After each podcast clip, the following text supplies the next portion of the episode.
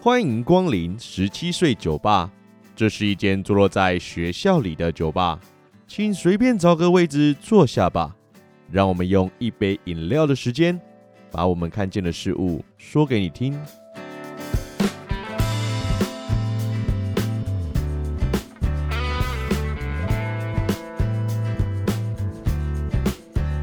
Hello，大家晚安，我是店长 Lan。你现在收听的是《十七岁酒吧》Podcast。在节目开始之前呢，先跟大家说明一下，这周的节目啊会分成两天播出哦。主要是因为我们上一周啊做了一些调查，发现大家好像平均收听的时间都是坐落在十五到二十分钟啊，所以我们会尝试将节目分成两集播出啊，再看看我们这周的收听状况来作为未来播出的依据。好了，那我们今天的节目就开始喽。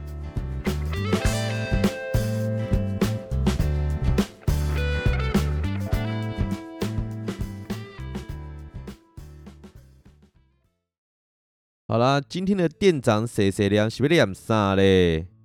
在开始之前哦，店长也想要请问大家一下，你有没有听过以下对话？哎、是不是兄弟啊？好啊。那么难约，那就不要约啊！哎，我的世界只有你，我这么做都是为你好。你是不是不爱我了？对啦对啦，我很糟糕，反正都是我的错。哎，我已经帮你争取这些了，你要好好做啊！我都帮你做这些事情了，你怎么可以这样？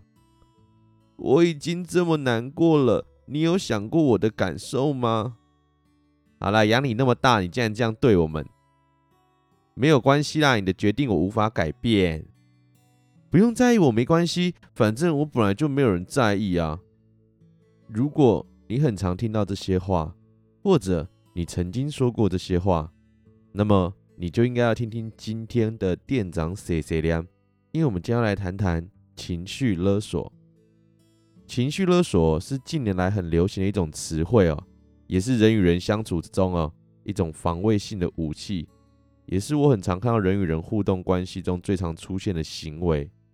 店长希望透过今天的谢谢亮嘛，来让有这方面困扰的大家，不管你是勒索者还是被勒索者，都可以尝试找到从情绪勒索跳脱出来的方法与可能哦。那什么是情绪勒索呢？情绪勒索这个词汇啊，是由心理治疗学家苏珊·福沃德所发扬的词汇。意指一种在关系中不愿意为自己的负面情绪负责，并企图利用他人的恐惧、义务与罪恶感来达到自我欲望满足，以威胁、利用、控制他人的行为模式来达到自己要的那种结果方式哦。用白话文来说，就是情绪勒索，就是试图让对方有罪恶感，利用这种罪恶感逼对方就范，达到自己的目的的方式。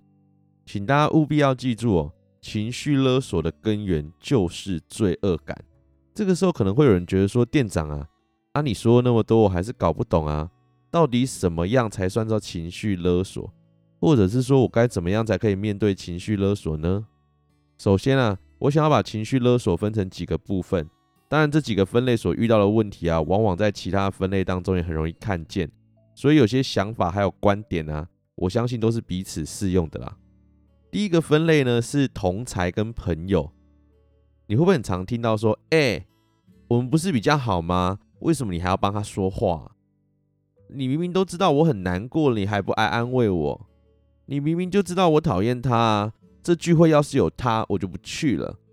这种类型的情绪勒索啊，大概是我们当学生的时候最常听到的。这时候被勒索者啊，多半都是既无奈又无能为力。说真的哦。在面对这样的情绪勒索中啊，店长的建议都是说出自己内心的感受。你不喜欢你就说。如果今天我被威胁，或者是我被勒索，说为什么我要帮他说话？其实我就会很表明的告诉他说，因为我的看法是什么。你很难过了，我要安慰你，我会安慰你啊。但是如果安慰的方式不符合你的期待，那对不起，我只会这样安慰。我或许真的知道你讨厌他，但是有些状况就是。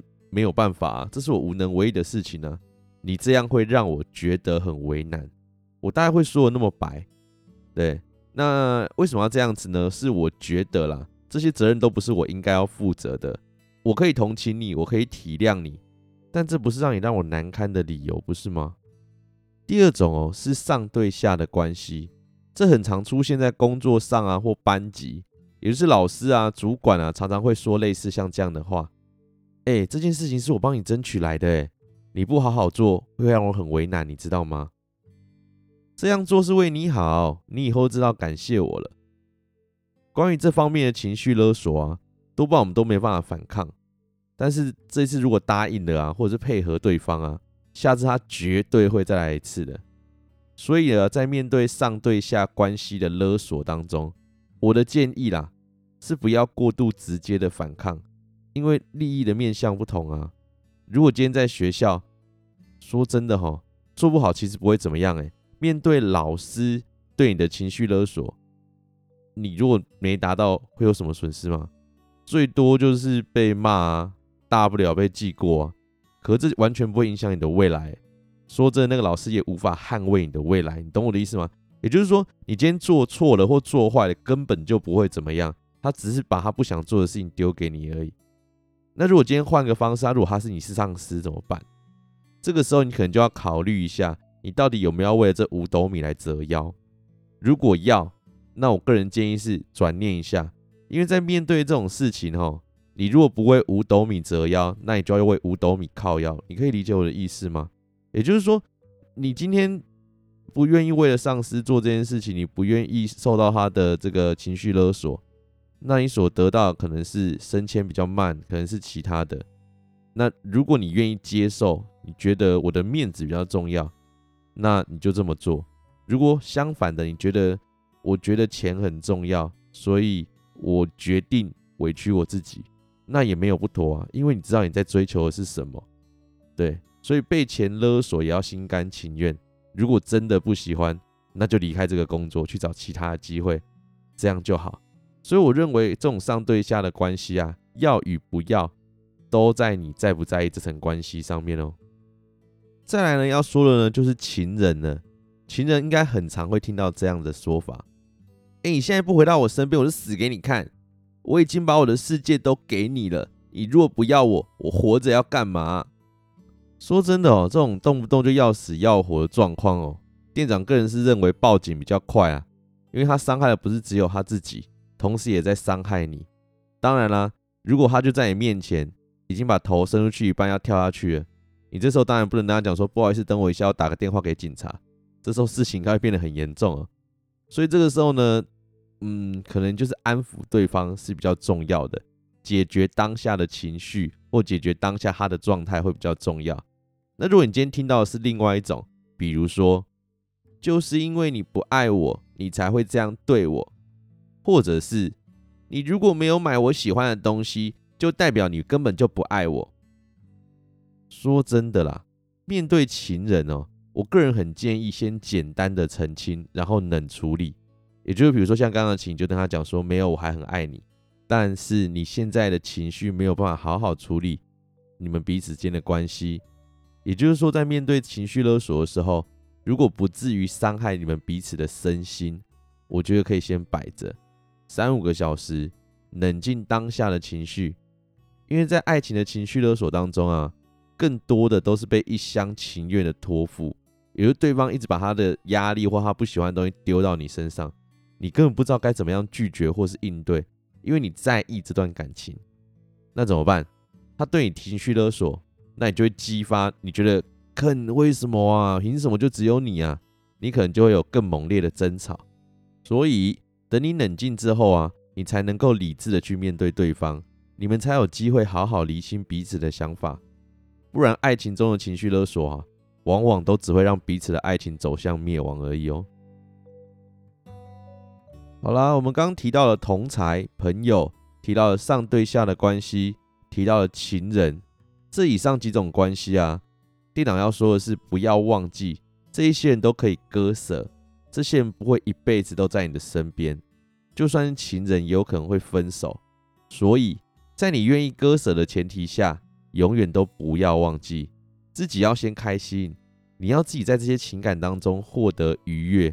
你再去面对别人的事情，你才去在意别人的事情，他对你的情绪勒索，不就代表他根本不在乎你的情绪吗？那为什么你要先在意他？你们可以理解我的意思吗？那我们前面提到都是可以割舍的哦，接下来要说的是不能割舍的情感呢，也就是所谓的家人。家人啊，是店长觉得大家最容易遇见，但同时又是最难以应对的情绪勒索吧。我必须要讲哦，在家庭关系中的情绪勒索啊，往往都存在着勒索者与被勒索者。特别的是，在这样的关系当中，彼此都会同时具备这两个角色。说穿了啦，在家庭里面常常遇到的这种情绪勒索关系，就是两个不安的人用不恰当的方式相互取暖。结果让对方彼此受伤。店长认为啊，通常在家庭里面的情绪勒索都不是真正想要伤害对方，但相信我，这绝对是最有效率的伤害，因为家人之间是最爱使用罪恶感这种方式来达到目标了。也就是因为这样，才会那么容易逼对方就范，才会那么容易让彼此都伤透了心。更何况啊，家庭关系是真的很难切割的啦。再怎么恨，都不是说哦，我不在意了，我不要他了，你就可以不要他了。那要怎么样去面对家庭间的情绪勒索呢？店长认为啊，身为被勒索者，你要先知道这是情绪勒索。什么意思？就是你得很清楚，你正在被情绪勒索当中。有了这样的前提啊，你才可以做其他的动作。说穿了啦，在家庭的情绪勒索当中，你很难直接回嘴，对不对？你也很难装作没事、能处理的不在意，对不对？所以，既然我们都要面对它了，那我们得先让自己很清楚知道，我们所面对的问题是情绪勒索。所以，我要处理的是对方的情绪，我不要把自己的情绪给搅了下去。还记得一开始我提到情绪勒索的根源是什么？就是罪恶感。今天你的家人用一件事情或一种状态让你感到罪恶感，让他可以逼你就范。前提就是因为你认为这件事情你也做错了，不是吗？你自己有了罪恶感，才让这一切可以达成，不是吗？所以，如果在这件事情上你根本就不觉得你有错，不认为这件事情像他说的一样，那你有什么好被勒索的呢？在面对家庭中的情绪勒索啊，站稳自己的脚步其实很重要。就算你真的有罪恶感，好了，你要去思考的是你要怎么去改变，而不是被勒索。如果你真的妥协了，那其实也无所谓，因为是家人，你很清楚的知道你今天为什么妥协，这样才不会连你都一起受伤，知道吗？不过听到这里啊，我想大家可能会有两种想法，第一种是店长阿力公也都做干单啊，你说的很简单啊，在现实生活当中很多事情根本就不像你说的这样好吗？可以冷静下来，很难呢。对，我知道在现实生活当中面对情绪勒索。要不是先觉得委屈难过，就是跟着愤怒，想要跟他来 battle 一下，看谁比较会勒索。所以上面的建议啊，其实希望大家可以透过今天的节目，想一想你有没有遇过类似的情形。如果再给你一次机会，你会想要尝试怎么去解决和面对。这样下次你再遇到相同的事情，你或许会有不一样的解决方法。第二种是啊，店长啊。你好像都只是教被勒索的人要怎么样去应对呢？啊，可是这种问题真正要改变的，应该是勒索人的那一个吧？只要他们不要情绪勒索其他人，啊，不就没有这些问题了？对，在我想要跟大家讨论的啊，就是关于勒索人的行为。说真的啦，我相信我们每一个人都曾经情绪勒索过其他人。这件事情的前提多半都是因为我们很在意。我们很期待某些事情，希望可以按照我们所想象的，所以我们会表达或做出这些情绪勒索的动作。但是我要说啊，情绪勒索就是一群不敢说真话，或想要用好听的话来做包装，又期待对方一定要听懂自己在说什么的人。什么意思啊？举例说明好了，你们可能很常听到这种话，尤其在过年的时候，你不考一个好大学，我在其他人面前都很没有面子，你知道吗？其实这句话的白话文就是说，我要你考一间好的大学，这样我才会觉得我很有面子，你知道吗？说穿了啦，会说这句话的人呢、就只是想要借由你的大学或是你的成绩来炫耀自己栽培你的成就。但如果他们不这样讲啊，他们用刚刚那句话来做包装，你反问他们说：“我才不是你炫耀的工具。”他们可能就会大爆雷霆，可能会跟你讲说：“我才不是那个意思诶，你凭什么这样觉得？”说真的，我很，我完全不能理解，你知道吗？就是爱装面子，然后又不承认这件事情，我自己是真的无法理解。或者是像我们刚刚前面在情人里面有提到的那一个，就是说，你如果没有买我喜欢的东西，就代表你已经不爱我了。其实他真正想要说的话是：哎，我要这个，买给我。我我觉得讲出自己真实的想法，真的有那么难吗？我们都只是我们自己，世界上就只有一个我，没有人会知道我们真正在想什么。就像前面说的，人家不约你不代表没有把你当朋友啊。你如果担心或者是你在意这件事，你就问别人为什么不邀你啊？不要在那边觉得说：哎，我这样会很丢脸呢，我这样会不会让我觉得很霸道？那我问你，你情绪勒索人家之后有比较好吗？店长这次哦，真的为了情绪勒索这件事情查了很多的资料。在我看了那么多资料之后，我发现啊，我们应该要发起一个说真话运动，就是应该要老老实实说出自己的想法，透过说真话来沟通啊，不要让别人一直猜我们在想什么，或者是我们想要讲什么。然后那一些很爱情绪勒索的人呢，我告诉你们，不要用自己的价值观来衡量别人对你的想法。很多人喜欢用那一种只有一个答案的问题，然后逼对方只能回答这个答案。啊，你爱问又怕对方讲错答案，讲错答案你又生气，你不觉得你自己这样做很奇怪吗？你不觉得很没有逻辑吗？永远都要接受对方给你的答案，不然就不要问。那种利用别人的罪恶感来达到自己的想法，最后再装无辜，觉得自己好像没有那么坏。我是因为爱你，我是因为在意你。没有，你只是单纯不愿意去面对自己糟糕的那个面相吧？当然，还有很多很多的人其实很享受被情绪勒索的感觉，嘴巴上都会说很痛苦，但他们总是希望透过满足他人来达到自我认同，因为他们多半对自己没有自信，认为考虑别人的感受，忽略自己的想法，才会得到他人的认同。如果你是这样的人，那拜托你。你喜欢被情绪勒索，就不要抱怨别人老是情绪勒索你。是个抖 M，我们就大方承认我们是抖 M，没有问题的，在不？这时候呢，或许会有人有疑问呢、啊，觉得说啊，店长，你说了那么多，啊，你难道就不会情绪勒索吗？说真的啦，我为了这一次的店长谁谁凉嘛，我找了很多资料嘛，刚也有说嘛，在查找这些资料过程当中，只证明了一件事情，就是原来我真的是一个很会情绪勒索的讨厌鬼。我很喜欢透过臭脸啊、耍脾气啊，或粗暴对待某些事物，比如甩门、丢手机，来让身边的人感到压力，让他们主动来安抚我的情绪。只能说，我很谢谢我身边这些愿意爱我的人，愿意忍受我这些幼稚行为的人。在此时此刻，我真的很感谢你们。对，那我也会持续努力的改进啊，因为，嗯、呃，等我比较熟的人知道，其实我最近的脾气，我应该说我近年来脾气是越来越收敛，但还是很烂。对，所以我也要跟这些有照顾我、有陪伴我的人，然后还愿意听我节目的人说，真的很谢谢你们，我真的不会再打爆我家的墙壁了，请原谅我。